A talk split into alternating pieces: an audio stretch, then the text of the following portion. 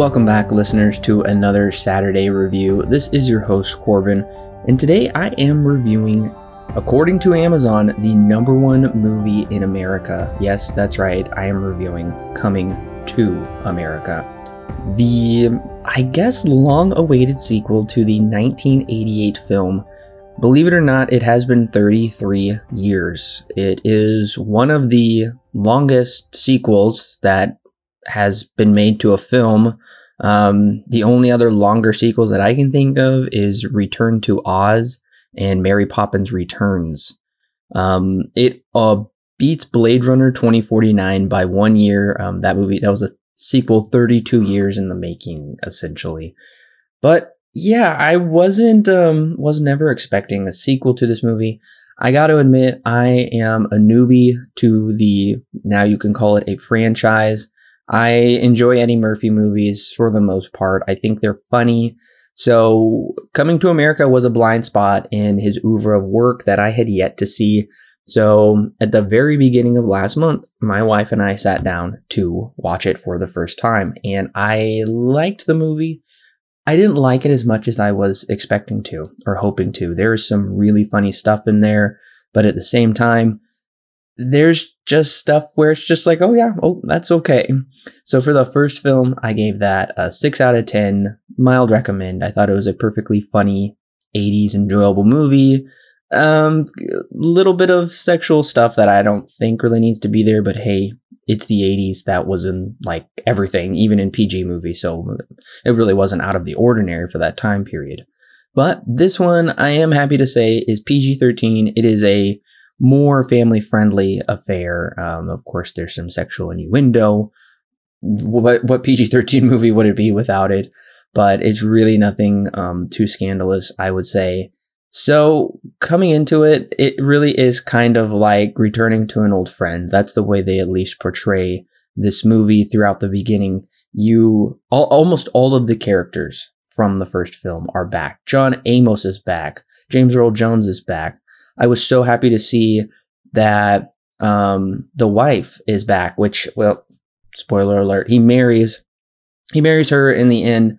So, so happy to see that she is back. A lot of these characters are reprising their roles. I really don't like it in sequels that kind of take place sometime later and they've recast some of these more secondary characters or what used to be primary characters and now they relegate them to secondary characters because they're not played by the same person. So I'm really happy to see that all of these characters are back. They seem to kind of come back into that as well. It's so great to see Arsenio Hall. He is hilarious as usual. And yeah, they bring back the old barbershop guys. They're in their old age makeup doing their thing. It's really fun to see that as well. I was surprised that the story deals with his illegitimate son and how he wants him to be king. And I think this is a trend we're seeing a lot lately, especially with sequels that are taking place a long time later. We've seen it, um, especially with the new Star Wars films, where it's the next generation. They're passing on the mantle. So I think they're kind of seizing upon the whole next generation theme and how to deal with that. Um, they use some incredible de aging technology to travel back to the 80s to show us a scene that we missed. So they're retconning there a little bit. Um, Wesley Snipes is funny in this movie. I think he does a good job. I will say something I'm disappointed about is this is a very low stakes movie. Um, they try and put some stakes between um, the Nextdoria trying to take over the kingdom. Um, but that there's really not much to it. This, like I said, it's a very low stakes movie. So while I think a lot of people will just have fun with this movie, just kind of a nice popcorn flick, you get to stay at home and watch what was a Paramount theatrical film. I also think it's fairly forgettable. It's there's really nothing here that was needed. I would say they don't really improve upon the story from last time. In fact, this is largely a remake of the first film. I was really surprised to see that this is a remake and it's less funny. Um, they they just do a lot less with it. The humor is not really there this time. Um, at least the creativity of it, I should say. um, which I am disappointed about. And Jermaine Fowler plays Akeem's son. I think he does fine with what he's given. He's really not memorable to me. He's really not a standout. And of course, um, Akeem's daughter, his eldest daughter, wants to be queen, but the patriarchy won't allow that to happen. So it came as no surprise that they were going to have her be the queen instead of the illegitimate son be the king, which I think to some degree that's fine, but at the same time, I feel like it's just kind of hopping on the bandwagon of what other movies do. And they don't really have any reason for it except to just go, like I said, go along with what's culturally relevant and just try and capitalize on what other movies are saying about women's role in leadership. It really has nothing to say that's really different or thought provoking, unfortunately. So that's just kind of this whole movie in a nutshell is it's very forgettable. I know a lot of um, critics and fans are having issues with it. There just really seems to be no reason to make this sequel, and I can understand that. I can go along with that as well. Um, there's kind of no reason for it. I mean, I had fun with it, but will I ever return to it? It's highly unlikely. Um, relationships aren't really developed at all. There's no meaningful relationship between father and son. Um, Jermaine Fowler's character falls in love with his barber. That's ba- barely explored at all. So there's just a lot left to be desired in this movie. I don't think many people are going to go in with a critical eye. I think most people are just going to watch it as a fun sequel. And honestly, if you haven't if you haven't seen the first, I still think you can enjoy this movie. But if you haven't, I still I think you are going to be missing out. Is what I'm trying to say.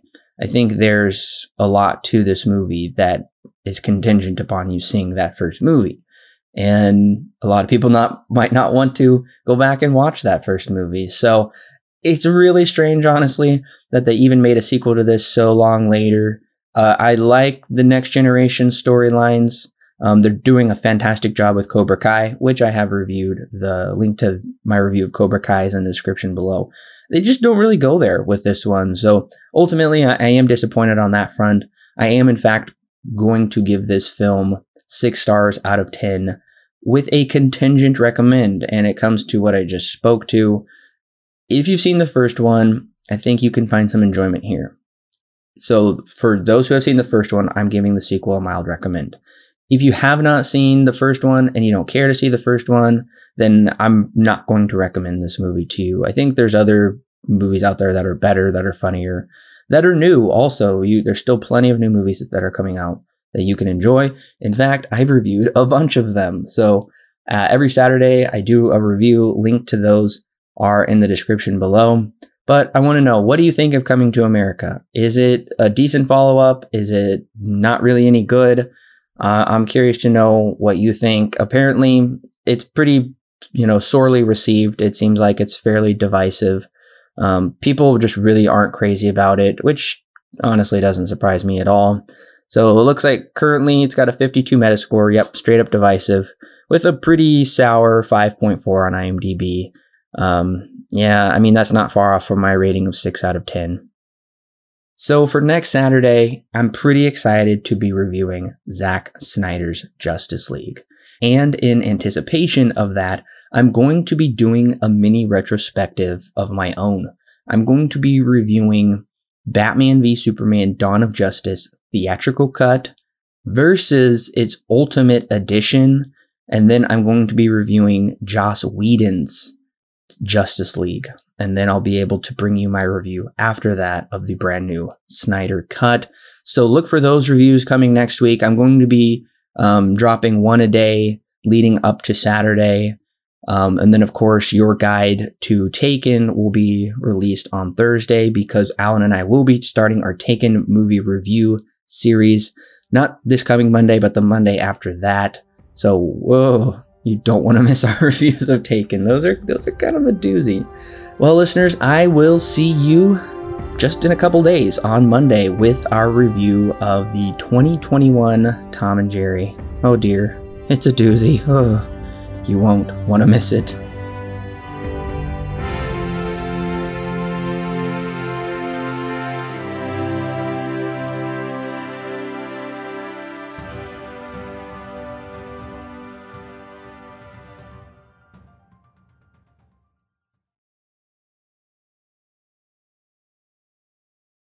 The Silver Screen Guide podcast is edited and produced by Alan and Corbin. Intro and outro music is created by Thomas Rankin.